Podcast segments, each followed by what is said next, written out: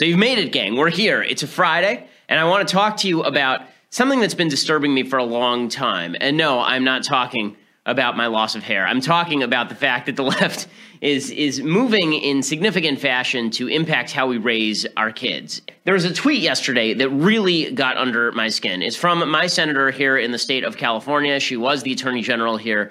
Uh, she's a garbage senator. She was a garbage attorney general, and she's probably going to be a garbage presidential candidate. She's obviously looking toward running in 2020. And there's always been this very weird relationship between the left and kids uh, when it comes to politics. Hillary Clinton made her bones on this book, It Takes a Village, all about how it really took all of us to define how we were going to raise particular children. They weren't your children, they were the village's children. And then you see people on the left who don't care about unborn children suggesting that they're the only ones who care about children. So Kamala Harris tweets this out yesterday. She tweeted out, Children are our nation's future. We must listen to them about what they care about and give them a voice in our government. So again, weird that she doesn't care about them up till the point where they're born. You know, up till that point, you can kill them at will. And in fact, if you stand in the way of somebody killing them at will, that means you're a bad person. But also, this notion that children are the nation's future, and so we have to listen to them about what they care about and give them a voice in our government. Um, no. So, one of the big problems in Western civilization has been this this weird notion that's really cropped up since Rousseau in the early in the early 19th century that children are worth listening to. Okay, children are worth taking seriously. Their questions are worth answering. I treat my three year old with great seriousness. When she asks me a question, I try to give her the most factual answer that I can provide. But if she were to give me world advice, I would say, You're three, sit down and eat your crackers. Okay, it's ridiculous for anyone to suggest that children are what should be defining voice in government. See, the first sentence is that children are our nation's future. That's true. They are not our present, okay? They are not our nation's present. It is your job as an adult to help civilize children. Have you ever met a child? I wonder if people on the left have ever met a child. Like, really met a child. Children are the worst people on earth. Okay, they're wonderful, and they are also the worst people on earth. They have no prefrontal cortex development. They don't have the capacity for inhibition. That means that your child does stuff where if an adult did it, you would immediately have them carted off to jail, like on a routine basis. Children smack each other. Okay, if you're an adult and you just walked up to people and smacked them for no reason, they would go to jail for that, right? Children routinely take other people's property and break it. Children scream at you. Okay, children are little nut jobs. Okay, they're, they're awesome. They're wonderful. But that's also because you know they're going to develop beyond that. If they're 20 and still acting like they're three, that means they're a garbage human being. The whole point of civilization is to civilize children. Your job as a parent is to civilize children and to make them better people because children are not instinctively good. Rousseau wrote this, Jean Jacques Rousseau wrote this book called Emile, uh, which was, it was a novel about a child who is basically left free in the state of nature. Rousseau's whole theory is that in a state of nature, man is inherently good, and then the state puts us all in chains, right? Man is free, and everywhere he is in chains. This is Rousseau's theory. And so what he says in Emile is basically if you just let a child wander around in nature, and that child would become a noble savage. That child would be a beautiful, wonderful person capable of navigating the vicissitudes of life. Absolute nonsense. Number one, if you leave a three year old alone in nature, the kid will be dead in two days. Number two, if you leave a 10 year old alone in nature, the kid will turn into something from Lord of the Flies, killing animals and other children. The idea that people are born civilized is just stupid. That's the whole point of civilization. It's what religion is based on. Religion is based on the notion that you, as an adult, have to civilize and raise your children, and you have to acclimate them to acting morally. It's not something that is inborn. It's not something that is inbred. Okay, the fact is that uh, there, there's a concept in, in Jewish law. It's called tinok shenishba. Okay, it means literally a baby that was found. So there are certain basic rules in Judaism that you're not supposed to violate. And even if you're not Jewish, you're not supposed to violate these rules. And these are simple ones like don't murder people, don't commit idolatry, right? These are certain basic rules for everyone. If you want to get into heaven, according to Judaism, you don't have to be Jewish, but you do have to fulfill what they call the seven mitzvos of, of Noah. You have to fulfill the seven commandments of Noah, right? Because Noah existed before the Torah had been given these are commandments that you're supposed to be able to suss out from the surrounding universe. But if you don't actually do a lot of the, let, us say there's a uh, kid who's born Jewish, right, born to a Jewish family and left in the middle of nowhere, and doesn't fulfill any of the 613 mitzvot, any of the 613 commandments. That's where this concept of tinok shenishba comes in. We don't blame that person because that kid was basically like a kid who was found in the woods, right? It's Mowgli. So you don't expect Mowgli to be civilized. And in fact, there was, you remember a few years ago, there was this story about a, a little girl who was basically left alone for years and years and years. They found her when she was like 12 years old. and she acted like an animal. What else would you expect her to do? She was she was growing up in a place that was basically surrounded by animals. How you raise your children matters. This idea that children are going to they, that they have some sort of God-given innocence and wisdom that is that is something that we should listen to. No, they have a God-given wonder about the world that is amazing to behold and lovely and it reminds you how beautiful life is because when you view the world through a child's eyes, it reminds you that things around you are really cool and really interesting. But kids' moral notions are usually really really stupid because kids are little immoral cretins. Okay, they only get smart later. Again, their brains are not developed to the point where they can actually have smart moral thoughts. Okay, this is why even teenagers are not really developed to the point where they have smart moral thoughts. The, the, reason that teenagers act like idiots all the time is because their amygdala, which is their emotion center in their brain, is overdeveloped, and their prefrontal cortex, which is the inhibition center, is underdeveloped. So that's why that's why teenagers do stupid stuff. So when she says we have to give children a voice in our government, what do you want three year olds to vote? But what, what what really underlies this perception? What really underlies this perception? The left doesn't really believe that children ought to be making their own decisions. The left believes that they ought to be making decisions for your children. And the left doesn't believe that children ought to be making decisions for society. They believe that they ought to be making decisions for your children. And the only reason that your children are growing up in the way they are is because of you. You are the problem. If they were allowed to raise your children, then everything would be fine. Now, they can't just say that. If you're, if you're on the hard left, you can't just say this. You can't just say, listen, I think I'm going to do a better job raising your kid than you will. You can't say that because number one, it's not true, and number two, it makes you a jackass. If you come to me and you say, I'm going to raise your kid better than you will, then I would say to you, you can go take a hike, son. And if you tried to take my kid from me, I'd meet you at the front door with a shotgun. So what does the left do instead? What instead they do is they say, children are beautiful, innocent little creatures, but fully capable of making their own decisions. And if you inhibit the decision making process of a three year old, then you are the villain. We must step in to protect the independence of the three year old. Right? We're basically the American government fighting the British. We're stepping in to protect the citizen. The citizen is the three year old. We have to protect that three year old from you, the oppressive, evil parent who's putting your notions about God and heaven and hell on kids. How dare you do all of these things? It's because of you that your kid is growing up with all of these problems. If your kid were just allowed to make their own decisions, just like Emile, then everything would be fine. And it's our job to step in and make sure that kids can make their own decisions. That's how you end up with idiocies like this story from Rocklin Academy Schools, which is a Sacramento area charter school. This is a Paul Bois of, uh, of Daily Wire reporting. A kindergarten teacher at Rocklin Academy Schools, a Sacramento area charter school, recently held a transition ceremony to celebrate what she believed was the transgenderism of a five year old boy in her class who fancies himself a girl, and she did it without obtaining consent from or even notifying parents. Facing legal trouble from parents rightly outraged over having their children exposed to transgenderism without their knowledge, Rocklin Academy Schools maintains they had no obligation to inform the parents since California laws require consent only in matters of sex education. So let me get this straight. It's not sex education when, when you decide to tell a five year old boy that it can be a five year old girl. The lesson, they say, had to do with gender identity, which the school claims falls under tolerance and diversity curricula. The students who took part in the ceremony were reportedly left shaken and disturbed. Yes, if somebody if somebody did this to my kid, if somebody lives seriously, if somebody did this to my kid, they would be in physical danger from me. Like that. Like if if you did this to my kid, if you decided to take my parenting power away from my child from me and and pretend that you are going to raise my child as the opposite sex and thereby stamp their their psyche with gender confusion and put the imprimatur of societal approval on that gender confusion, you're doing something truly evil. And Jonathan Keller is a representative for California Family Group, who's a, a group involved in counseling some of the kids. He said parents only learned of the ceremony from their kids, which began with a lesson on transgenderism that involved two books, I Am Jazz and The Red Crayon, that were both about the subject. I Am Jazz, of course, is about that, that kid who's on reality TV who, quote, from the time she was two years old, Jazz knew that she had a girl's brain in a boy's body. Again, this is biologically incorrect and it's asinine. Okay, there is no such thing as a girl's brain in a boy's body Again, there because and that's true because you don't actually have evidence of what a girl's brain looks like. It's so funny. The feminists who say there is no difference between a girl's brain and a boy's brain, suddenly they go completely silent when you say it's a girl's brain and a boy's body. You have to show me the actual parts of the brain that operate more like a girl's than a boy's, and then we can decide whether or not this is true. It is possible that there are people who have brain development that is more similar to a girl than a boy. Those would presumably be genetically intersex people. But the idea that any boy is capable of having a girl's brain in his body if he thinks it so, not real. But again, this is the left saying that parents can't have a say in their own child's future because we're defending the children. Don't you understand? We're defending their innocence. Do you understand that by suggesting that a child makes their own decision, you are ripping away their innocence? Their innocence?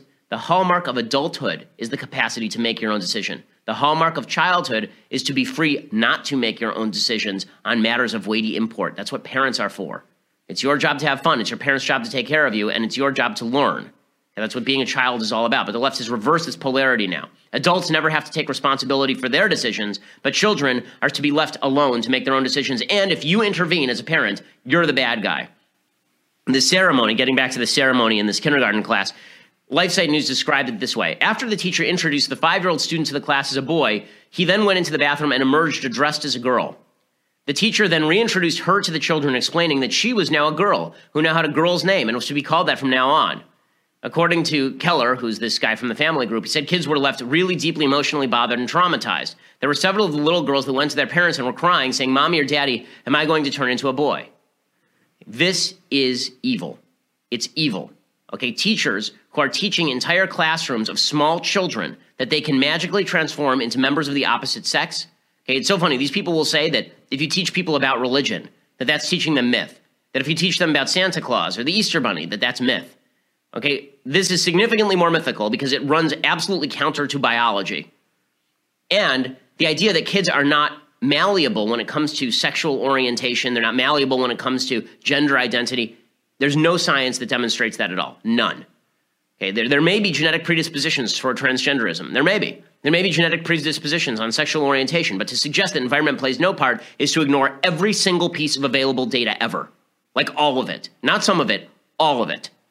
And yet, this is what they say because there's an agenda, right? The agenda is to make it clear to children that gender identity is fluid. This is one of the things the left wants to do is tear down the basic building blocks of Western civilization in order to build something anew. If we're all widgets, if we're all just claymation figures in their little in their little parable of life, then they get to morph us however we want. They get to mold us and morph us however they want. And that means taking over our children and using them against us uh, and using them against our standards of right and wrong. So the, the left, which will say that they have the power to go in and tell your five year old child that he may be a girl, right? This is the same left that says that if a teacher prays on the 50 yard line, that that teacher ought to be fired.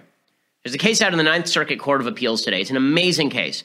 Okay, Bremerton School District uh, is a is a school district in Washington State, and uh, the assistant football coach at one of their high schools a guy named Joseph Kennedy prayed at the 50 yard line after football games and before them as well. Students frequently joined him. He would also give them religiously oriented motivational speeches. The school district tried to punish him for doing this. He settled for praying alone after games, but then he began praying at the 50 yard line before everyone had gone home. So instead of waiting till everyone leave, left and then praying at the 50 yard line, he would go over right after the game. The game is over. He goes over, he prays at the 50 yard line, and surprise, surprise, a lot of the kids started joining him and people started coming down out of the stands to join him, praying on the 50 yard line. End of the world. How dare he? Public school teacher praying by himself on the 50 yard line, people joining him voluntarily, must be fired. So the school district fired him. They suspended him, and then they allowed his contract to expire. So Kennedy sued. He suggested religious discrimination under the First Amendment. The Ninth Circuit Court of Appeals found the school district had every right to dismiss Kennedy. So there were two legal questions here. Okay, first legal question was Was he a public employee? Second was As a public employee, did he violate his job description as a public employee by doing this? So there are two separate legal questions.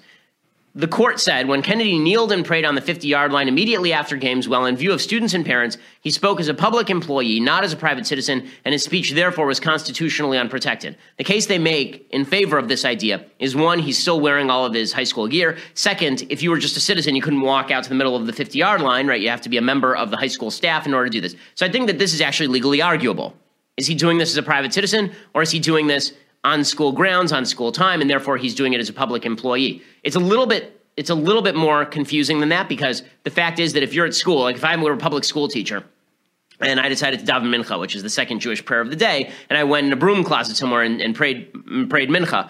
That doesn't mean that I would necessarily be acting as a public school employee. Clearly, I'm attempting to separate separate myself. The court found he was acting, however, in his auspices as a public school influ- uh, employee. But that isn't really the worst part. The worst part is that the court then said what he did violated his job description. Okay, praying at the 50 yard line, doing a voluntary prayer that people decide to join, violates his job description. Now, let me explain what his job description was.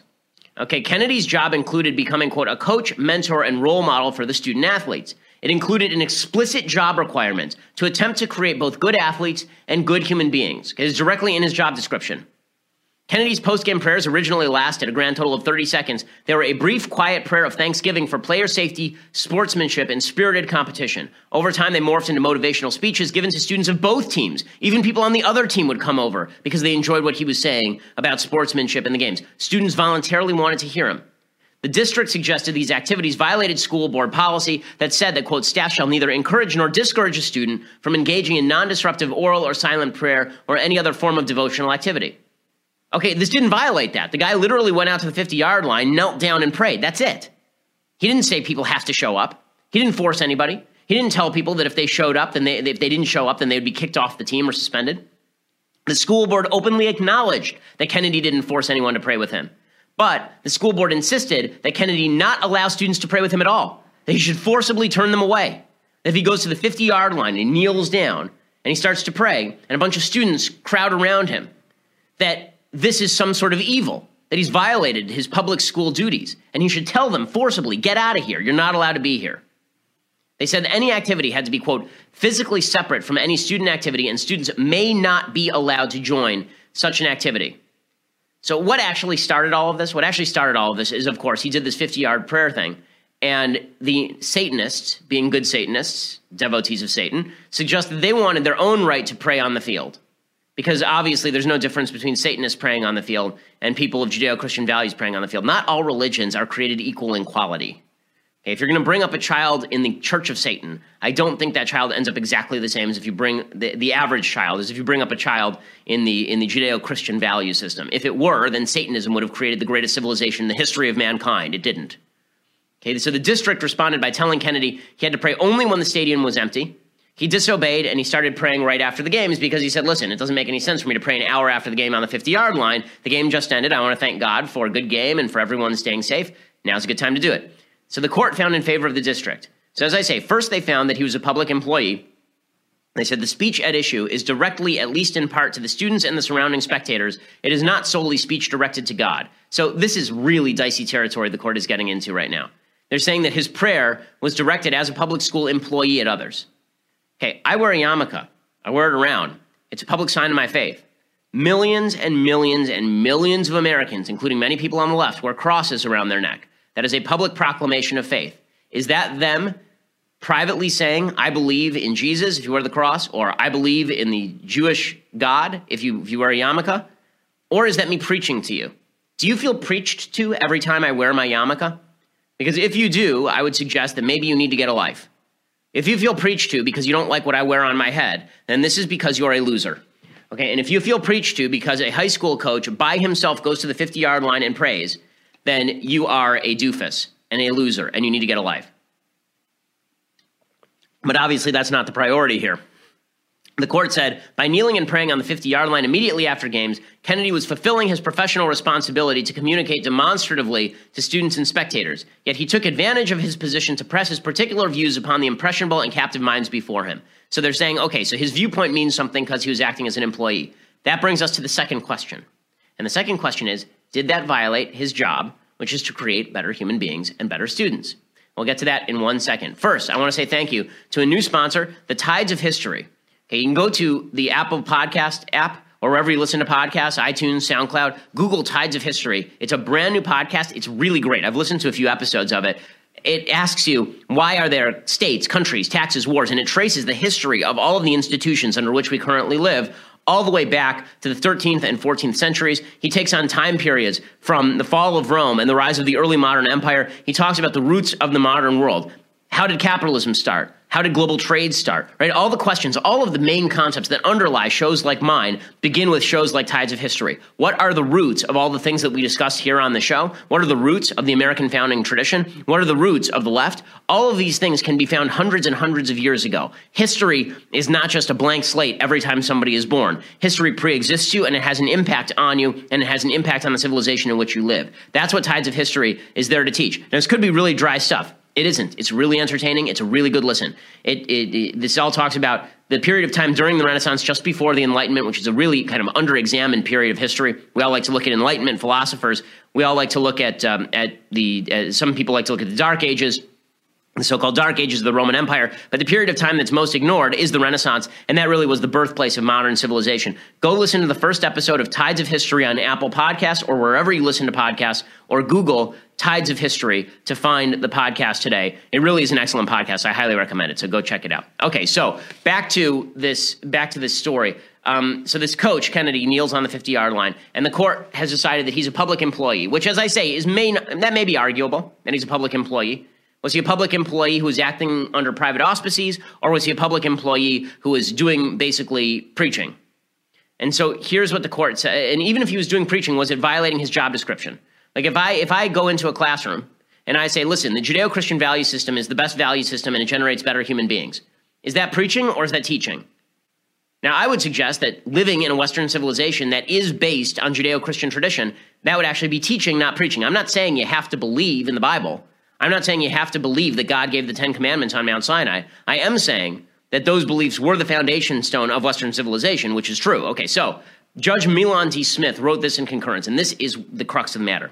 He writes The context would bolster the perception that the district was endorsing religion. Here it is. Okay, here's the key point. Irrespective of the district's views on that matter, a reasonable observer would conclude, in light of the history and context surrounding Kennedy's conduct, that the district, in actuality, favors religion and prefers Christianity in particular. Okay, listen, teachers don't have the absolute right to do and say as, what they want as employees of school districts. Did they have the right to fire this guy? Maybe, but to suggest they have an obligation to fire him, that's what the court's now saying. Not just that they have the right, but they had the obligation because no public school teacher can pray on the 50 yard line without imposing his religious views on others. Let's make something absolutely clear. That is an imposition of a religious view on others. That ruling is an imposition of a secular religious view on others. It is the imposition of the idea that religion must be disfavored, that the First Amendment must be applied in reverse, that freedom of religion is not to be protected, that instead we have to disestablish, forcibly disestablish anybody's religious belief, no matter whether they're forcing it on anybody or not. Again, this isn't even the equivalent of the guy going into the classroom and, and preaching. This is the equivalent of him doing something. People are free to show up or not show up. It's voluntary. For the left, the presence of religion itself is insulting. So, how does this tie in with the broader argument about children? Here's what the left is seeking to do.